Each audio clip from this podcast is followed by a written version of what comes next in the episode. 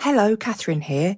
If you're listening to my podcast because you're a fan of wintering, the good news is that my new book, Enchantment, is available now. It's a book about how we can find a way to reconnect with a world that's sometimes hard to live in and even to find magic there. It's available in all good bookshops and please support your local indie if you can. For more information, you can go to katherine-may.com forward slash enchantment. Happy reading.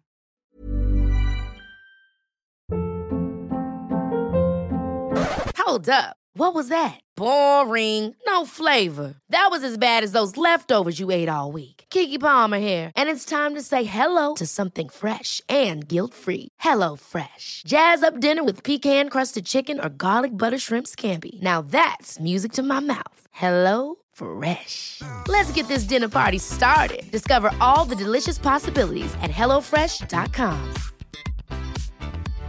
Ready to pop the question? The jewelers at BlueNile.com have got sparkle down to a science with beautiful lab grown diamonds worthy of your most brilliant moments. Their lab grown diamonds are independently graded and guaranteed identical to natural diamonds, and they're ready to ship to your door. Go to BlueNile.com and use promo code LISTEN to get $50 off your purchase of $500 or more. That's code LISTEN at BlueNile.com for $50 off. BlueNile.com code LISTEN. Everyone knows therapy is great for solving problems, but getting therapy has its own problems too, like finding the right therapist, fitting into their schedule, and of course, the cost. Well, BetterHelp can solve those problems. It's totally online and built around your schedule. It's surprisingly affordable too. Connect with a credentialed therapist by phone, video, or online chat, all from the comfort of your home. Visit betterhelp.com to learn more and save 10% on your first month. That's BetterHelp H E L P.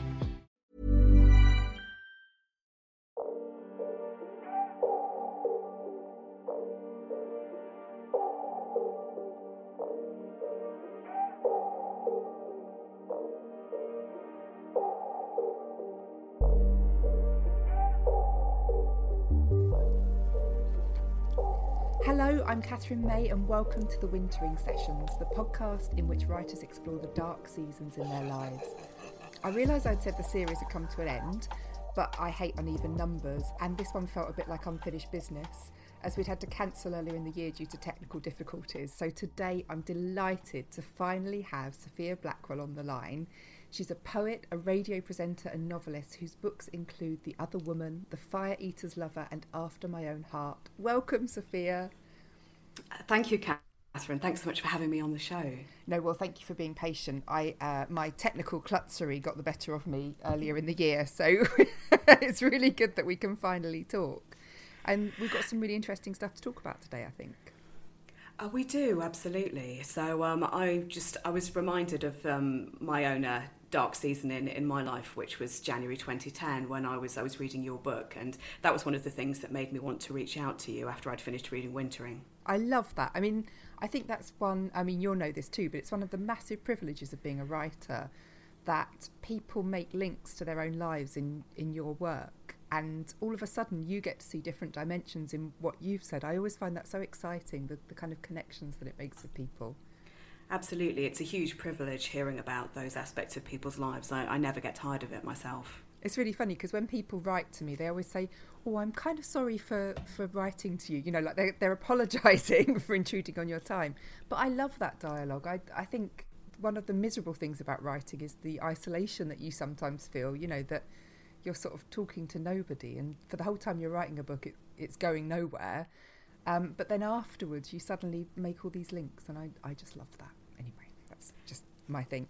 Um, so let's talk about that time because you've got a fantastic story to tell us today. So were you in your twenties? Is that is that kind of right? I was, yes. And my friends and I were talking over the weekend about sort of the years that we'd been happiest, which was an interesting conversation because we're all quite different people and we all want quite different things out of life. Um, I was very happy from between sort of 23 to 25. Uh, mm. Things were going very well. And my dad had always told me to look forward to 27. He said that was the, the highlight of, of his youth. Of course, 27 is also when all so the cool specific. people. I know, I know. It's like, why 27? Anyway, I was very excited about 27, uh, not least because um, I just moved to London. I just got a job in, in publishing there, um, which is the industry that I have always worked in and still work in. But uh, getting a job there when I worked in Oxfordshire was a bit difficult because it was um, sort of that time where being interviewed for media companies was a very impenetrable business. Mm. So you just sort of show up, and within about five minutes, you'd realise that you didn't actually want the job, and they certainly didn't want you, and you know you'd bought some new shoes for this and all that kind of thing. So it really wasn't going that well. But I came to London without a job because I wanted to live with my girlfriend. Um, we'd been together for about sort of four or five years, and uh, I was about to turn 27. So I remember my 27th birthday. And um, then about a year after we'd moved in, and I was ready to start my adult life, you know, with the job, with the, the one bedroom flat and the relationship, you know, I thought it was all going to be smooth sailing mm. from there. But uh, it was not, unfortunately. So a year later, that all kind of came crashing down. Yeah, it's it's really interesting talking about that time of your life because so many of the conversations in this series have been about people's twenties um, and I, they, it is a time of such great expectation, but also such turmoil. Like everything is unfixed. We don't really know who we are yet. We're often kind of still finding our way in careers, and I think that's true of our love life too. We're we're often in that process of seeking and trying to work out if this is it, if this is the thing that we've always dreamed of. You know. Uh, absolutely.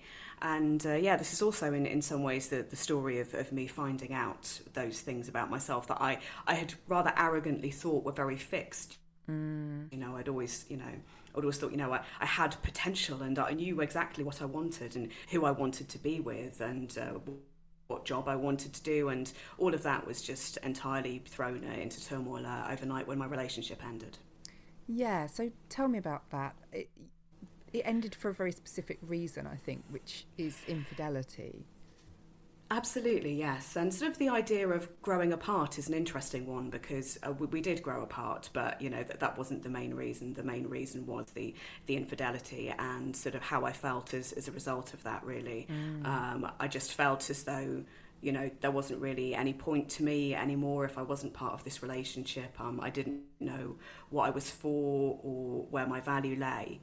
Um, and that was difficult. And obviously, I had to move out, and um, I found a little uh, sort of effectively what was a front bedroom in sort of you know a carved up Georgian house. In some ways, it was the poshest address I'd ever lived in, uh, but it was still a, a very odd scenario because it, it wasn't really a flat. It was just some sort of leftover rooms in, in between, literally sandwiched in between two uh, two couples um, who were lovely, two straight couples, um, and but you know they had proper apartments, whereas I was sort of like the, the weird girl who lived in between them.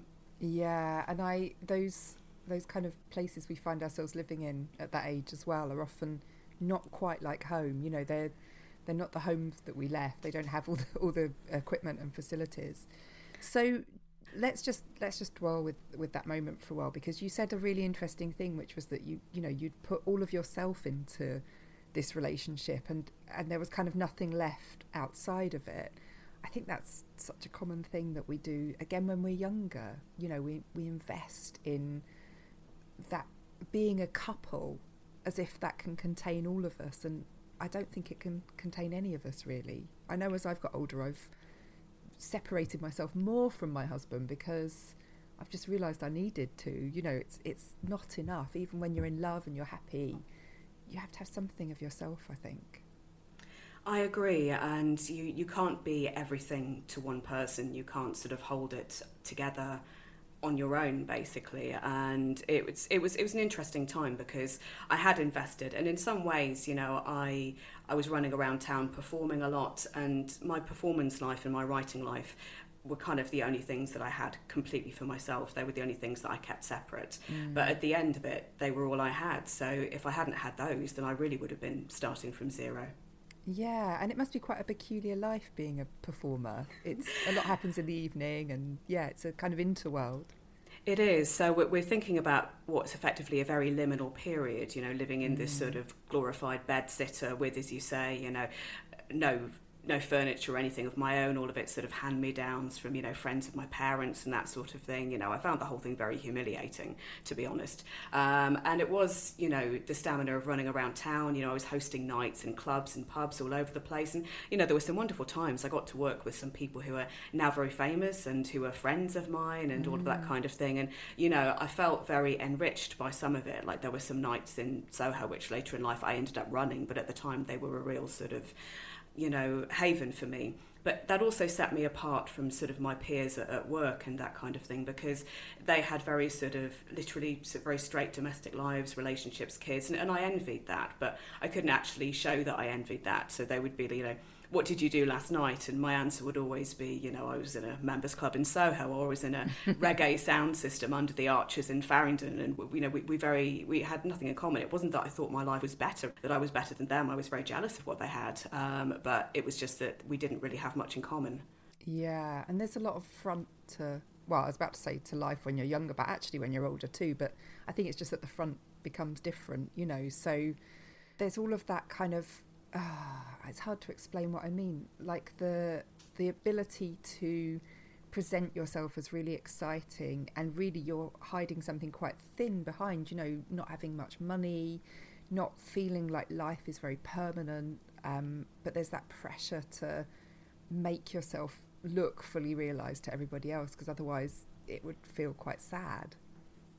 Um, I did, and as a performer, I had to. Um, mm. When I'd be sort of hosting events and that kind of thing, you know, there isn't room for that thin-skinnedness. I always had to front, so yeah. that was uh, that was quite taxing. And again, you know, I, I can't really imagine myself doing that now to the same level that I, I used to in the sort of running around town night buses, sort of, you know, scrapping around sort of life. But it did also keep me sane, um, I have to say, even mm. though it was draining and, and challenging too.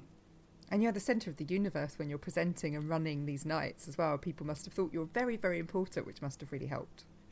I did. In some ways, I mean, I had, you know, really sweet people who would come up to me and go, you know, because they were quite challenging evenings in some cases. You're talking, you know, nine poets on top of a cafe or whatever. It really wasn't the uh, the glamorous life that I'd, I'd been expecting at all.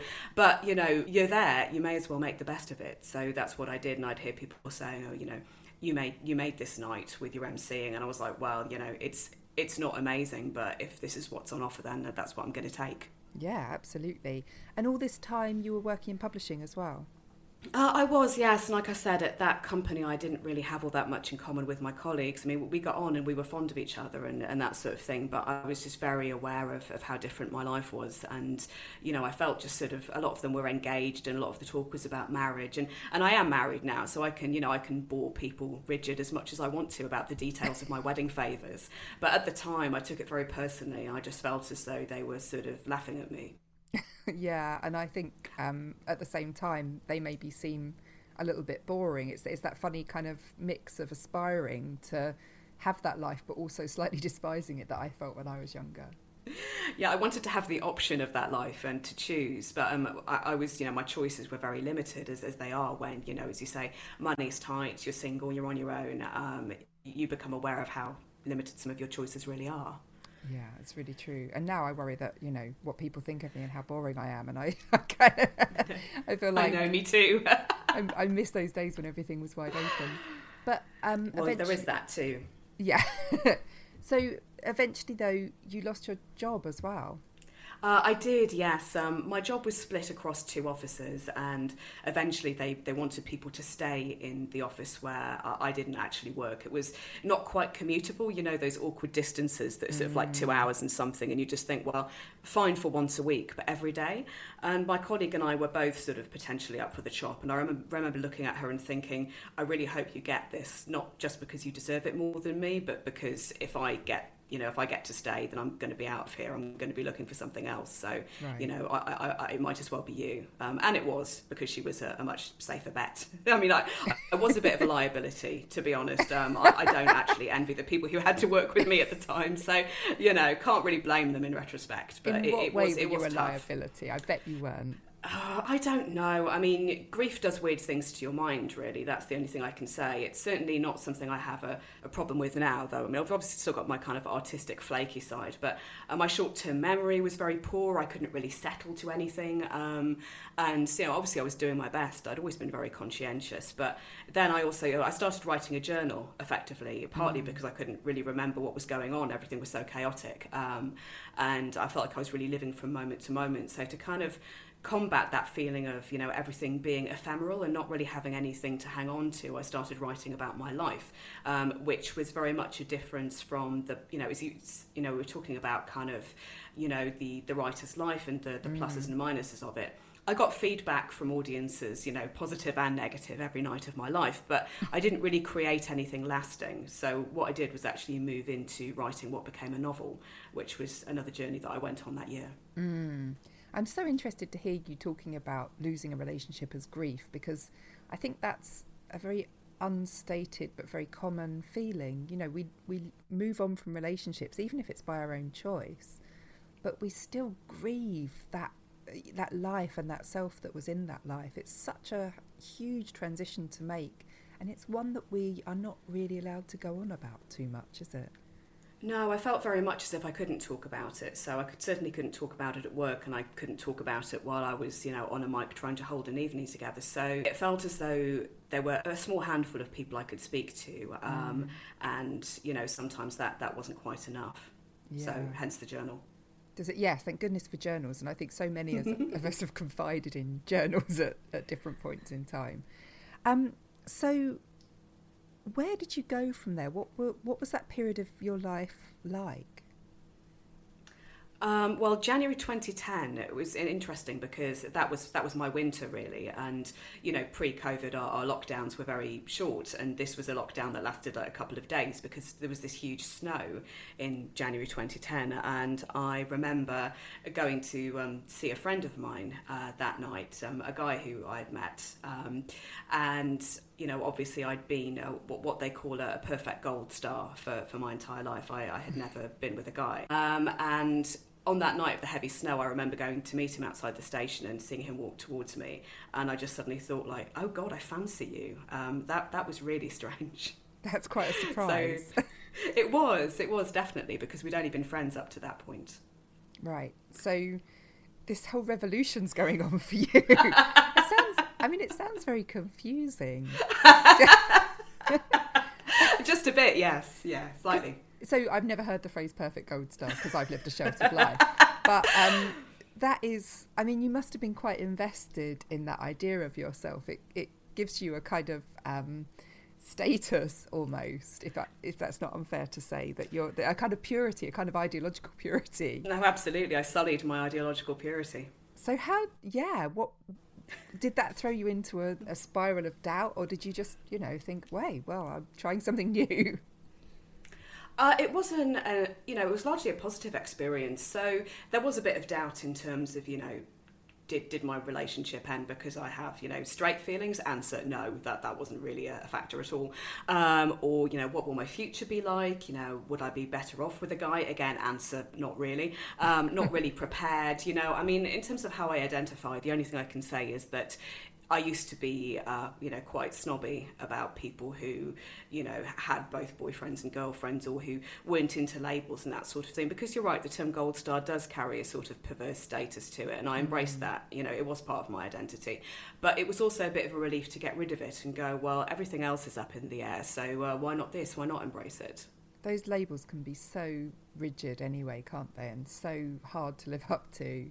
It would be lovely to enter a world without these labels. But um, I think we're a long way off that yet. Yeah, it's really interesting to see what's going on with young people today. Um, when I was about, because I knew I was gay from quite an early age, about twelve, and uh, not everybody, you know, again, it's not it's not a competition, but not everybody does. You know, most people, it's it's later in life, and I was just lucky that I had gay people in my in my life as a, as a child, so mm. I, I had something to compare my situation to. Whereas some people, they just don't have that you know point of contrast. Um, so yeah, it was a surprise. Um, and when I was young, I embraced those labels wholeheartedly. But as you grow older, the more you realise, um, you know, it's about people and about how these individuals make you feel. Yeah. And so, actually, is it fair to say that one of the ways you process that is by taking it into your writing? Uh, it is, and bits of it are still coming out in my poetry years later, which is interesting. But effectively, I took the journal I was writing and I turned it into a novel called After My Own Heart, which is very much you know based on on that time in my life and that sort of limbo feeling and sort of you know falling for a guy for the first time. And it was you know it's it's romanticized, fictionalized. You know, heroine's probably better looking than me, and uh, oh, she gets up sure some she's adventures. you know that kind of thing. And you know, I rom- I turned him into a bit more of a romantic hero, which he you know acknowledged once he read the blurb on Amazon and uh, freaked out about it slightly. But in fairness, you know, everyone was a really good sport about it. But I was really paranoid because I w- had effectively fictionalized my life. So uh, when I, as soon as I had a publisher, I was effectively just kind of stopping in the streets and just going, "Oh God, what are they going to say?" It, mm. it happened several times a day for for years, and uh, that they they weren't really bothered. Um, is, is the short answer. So you know that's always what I try and tell people. But I ran up to a couple of authors who'd also written memoirs or semi autobiographical works and asked mm. just like, "How did you do it? You know, how did you get past the guilt?" Um, and they were all well you know I, I, wrote it in the hope that people like you would discover my book and, and that's what you did. And that was all i wanted you know. The the reason that i write and perform is to kind of make people feel less alone to to give a voice to the things they can't say. That's always been what i want to do. Yeah, and I'm really sure there should be a very specific psychological condition called memoirist regret. You know, that the minute that you hand your manuscript over to a publisher, and I'm sure it counts for autobiographical fiction as well, um, you get that absolute chill of terror about what you said and what you've done and what the impact of that's going to be. And it only increases in the weeks running up to publication. it does. I was an absolute wreck. Um, but you know, it's it's also good because I, I realised at the time, like because my life was quite solitary, especially in those moments of reflection. And in terms of my relationship with the guy, you know, that wasn't a public thing. Nobody really knew us as a couple. Mm. Um, and I was really worried that, you know, if we lose the few connections we had and if we don't see each other anymore, um, which we don't, then it'll be almost as if this never happened. And to me, it was too important to, to let that go. Mm, so it felt like a very significant moment, even if maybe it wasn't the kind of thing you wanted to repeat over and over again. It's fair enough. No, I think I yeah, it's you know it can still be significant if it's not something that you know you're going to take forward with you. To me, it's just mm. something that I carry with me. Definitely. So, did that help to get you out of that lost period in your life, or did you feel like that was almost part of it? That it was part of everything being up in the air?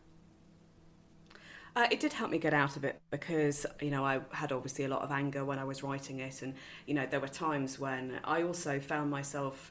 I'm sure that you'll realise this too, but sometimes when you're writing, you end up uncovering things that you weren't aware of yourself. So oh, there so were sort much, of things, yeah. you know, it wasn't just about relationships. I had to sort of give my heroine a bit more to to angst about because you know traumatic though it is it didn't feel as though getting dumped was you know enough to sustain a book in and of itself. So um, she had sort of angst about her parents and her upbringing and that sort of thing. And that wasn't necessarily my angst. That was the most sort of fictionalized part of the book. My parents are still together whereas hers are not for example. Mm. but there are bits of them in those characters and obviously that was a source of concern for me as well. But I found myself actually revisiting sort of you know what is it like to know you're gay when you're 12 what is it like to grow up feeling different does some of this pain actually come from other sources entirely? And you know, so that that was interesting. I found myself working through a lot of stuff um, through the process of writing it. So it was, mm. it didn't deepen my sense of um, sort of being lost and in limbo. It actually helped me dig myself out. I also got another job and I moved in with some friends, and you know, it was it was a bit sort of dicey for a while. You know, getting used to living with new people and also applying for jobs and that sort of thing. Um, so it was a sort of up and down period in, in my life, but you know by pretty much you know April or whatever of, of the following year, April 2011, um, so much more of it was in place, including the book, and so it was you know about two years after my relationship ended, I woke up in the middle of the night once and realised actually I was over it, um, based on nothing. But you know how that happens sometimes. Yeah, yeah, and there is a time scale to these things, and it's a year or two, you know, and, and there's nothing you can do to hurry that. There's a period that you have to live through and endure. but you come out with knowledge, don't you? I think. Yeah, I, I agree. You, you, do have to endure it, but you know, I'm naturally really impatient, and you know, I just wanted it to stop. I would have, you know, there were times when I would have done anything that, rather than endured it, but that option wasn't available to me. Yeah, damn it. We're never going to solve that one, I don't mm-hmm, think, mm-hmm. unfortunately. No, I know. Putting yourself into suspended animation for a couple of years would, would do it for me sometimes, I think. Just like let all of this pass and I'll wake up when everything's all right again, please. You now live a really kind of very secure life, actually, I get the impression. Like everything seems very safe and controlled for you. And uh, how did you get there? Um, it's it's an interesting one. Um, I had other relationships after that um, of varying degrees of success, um, and I met my wife in January 2013. Um, there's a, a, section in the novel where sort of based on me going to meet a journalist who was interviewing me for a, a magazine um, called G3, which was a sort of gay lifestyle magazine. I went to the pub. Um, the journalist didn't actually show up because she was having a family emergency, but I ended up talking to a much older woman who ended up giving me life advice. And I thought, well, admittedly, that was an interesting and slightly strange evening. Why is it so significant? So I put it in the book.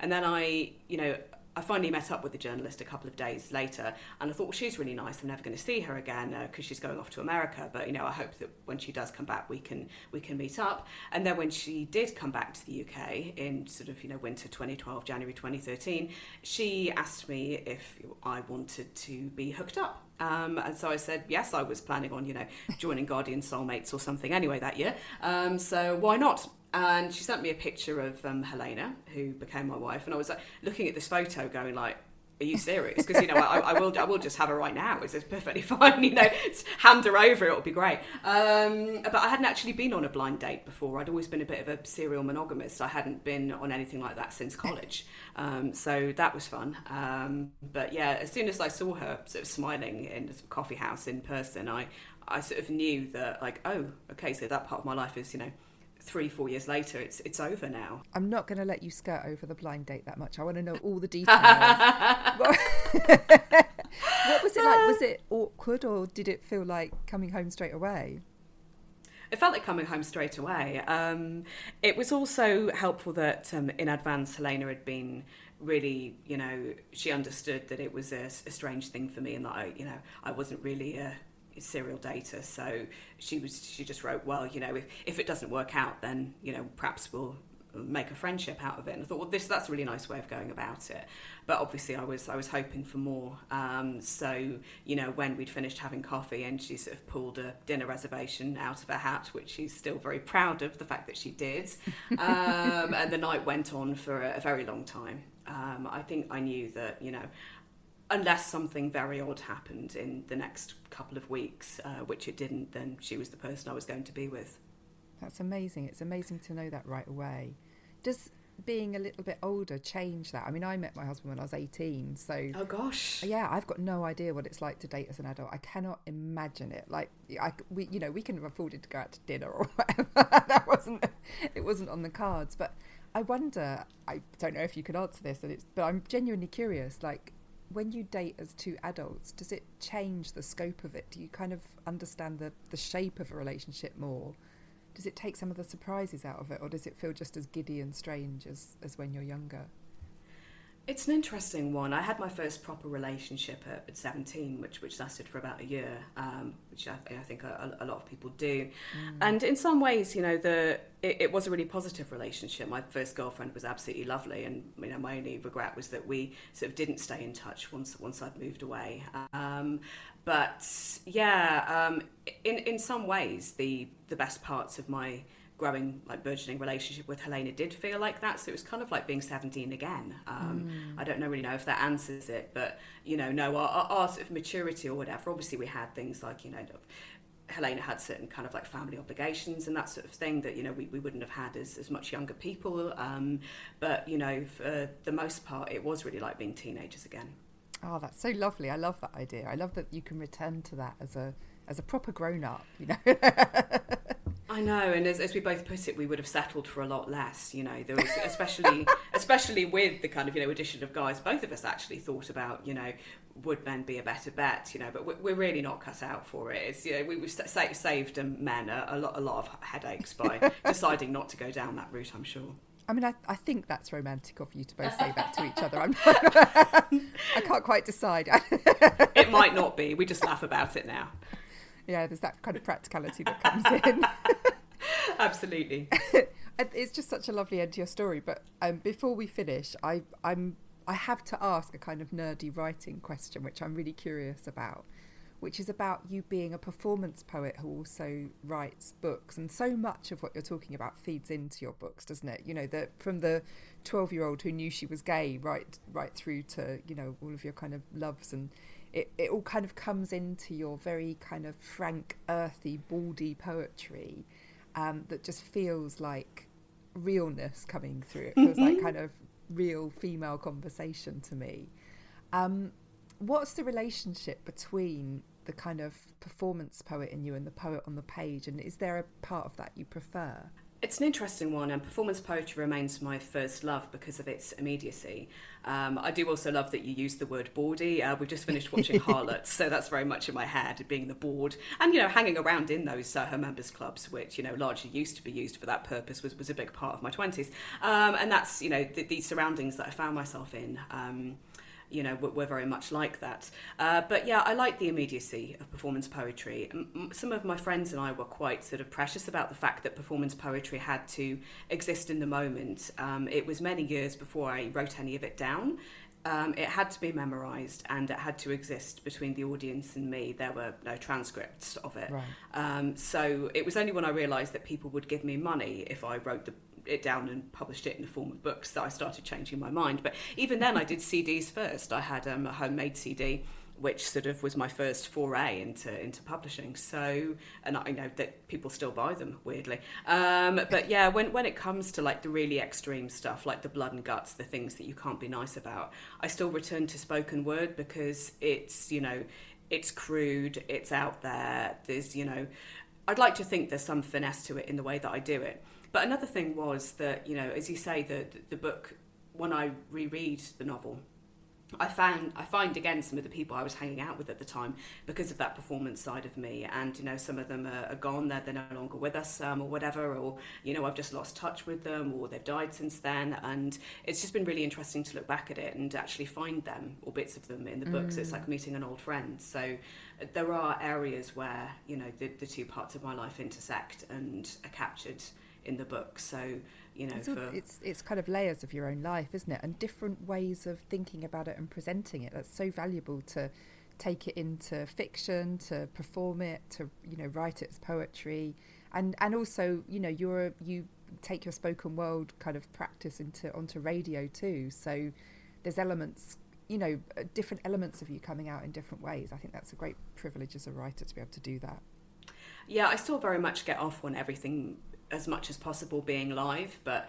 you mm-hmm. know, I am also an editor. You know that that's that's what I do. So it's, yeah. it's um, the kind of liveness and being alive, remembering the line, not having the book or the phone stuck to my face while doing a performance. That the, the words exist in me and, and they come out. And it's the same when I'm hosting for somebody else or whatever. You know, I just I want to kind of capture that moment and to keep the vibe going and for them to have a, the best time possible as, as an artist. Again, that's important to me too. So that is part of what I take onto the radio. But yes, I do also enjoy pressing the edit button afterwards. As a, Thank God for that. You know, yeah. I know as any self-respecting writer would, because that's when the control freak side of me comes out. Whereas mm. with performance, you are flying by the seat of your pants. You know, I've, I've done several Edinburgh fringes. You know, and, and not much holds any fear for me these days. Yeah, it's a baptism of fire it sure is. But I love the fire, and that's one of the reasons that I, I wrote the book. Fantastic. And how has lockdown affected you then? Because actually, the live arts have been very, very badly hit by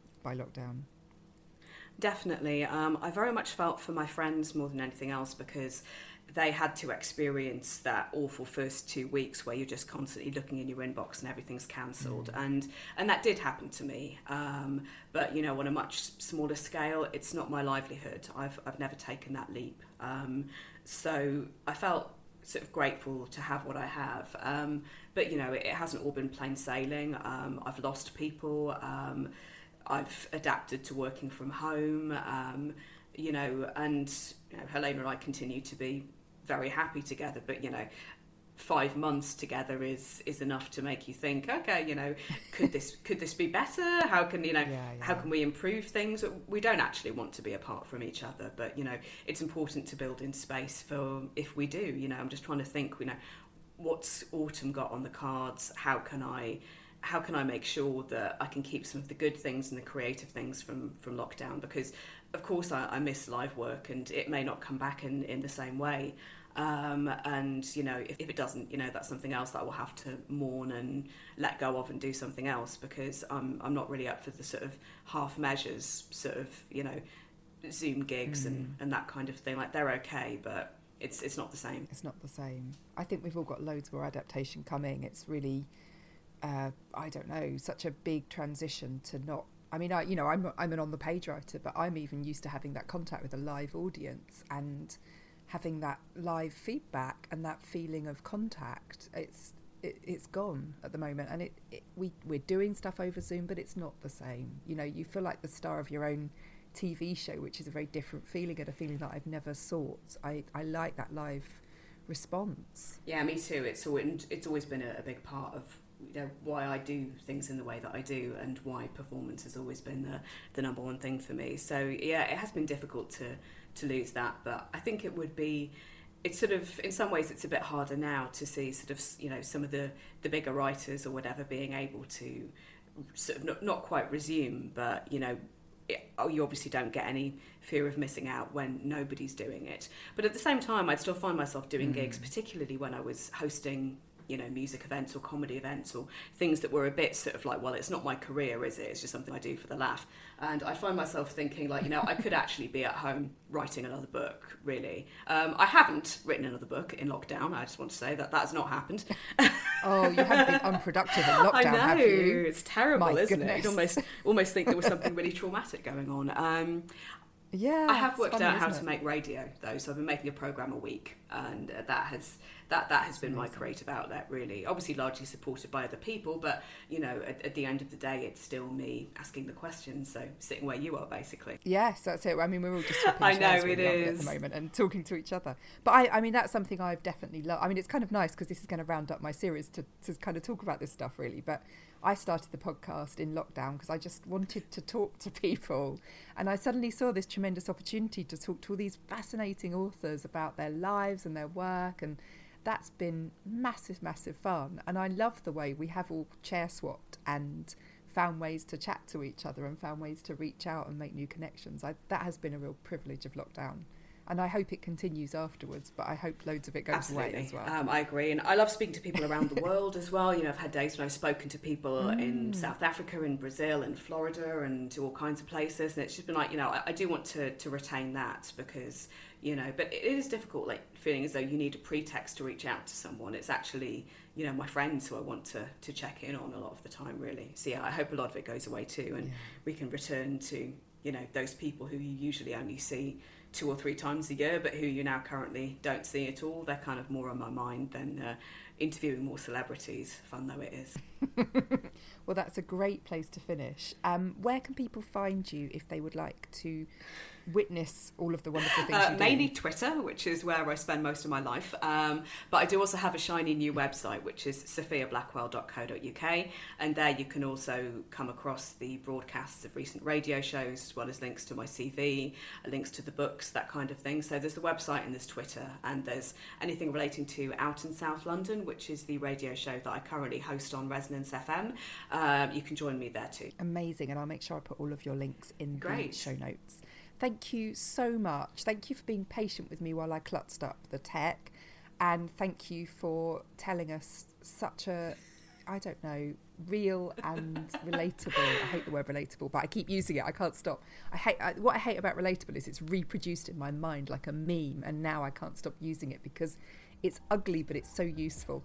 But that's a side note. Thank you so much for telling us this this just brilliant story. And um, you're very and welcome. Thank you for having me on the sessions. I'm delighted to to be able to speak to you.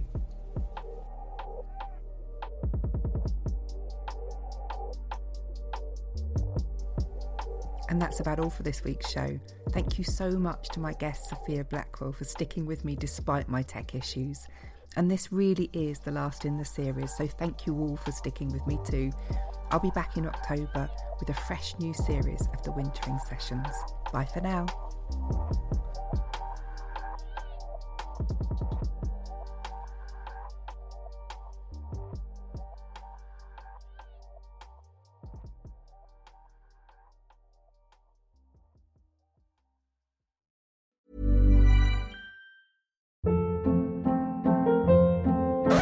Hold up. What was that? Boring. No flavor. That was as bad as those leftovers you ate all week. Keke Palmer here, and it's time to say hello to something fresh and guilt-free. Hello Fresh. Jazz up dinner with pecan-crusted chicken or garlic butter shrimp scampi. Now that's music to my mouth. Hello Fresh. Let's get this dinner party started. Discover all the delicious possibilities at hellofresh.com. Even when we're on a budget, we still deserve nice things. Quince is a place to scoop up stunning high-end goods for 50 to 80% less than similar brands. They have buttery soft cashmere sweaters starting at $50, luxurious Italian leather bags, and so much more. Plus, Quince only works with factories that use safe, ethical, and responsible manufacturing.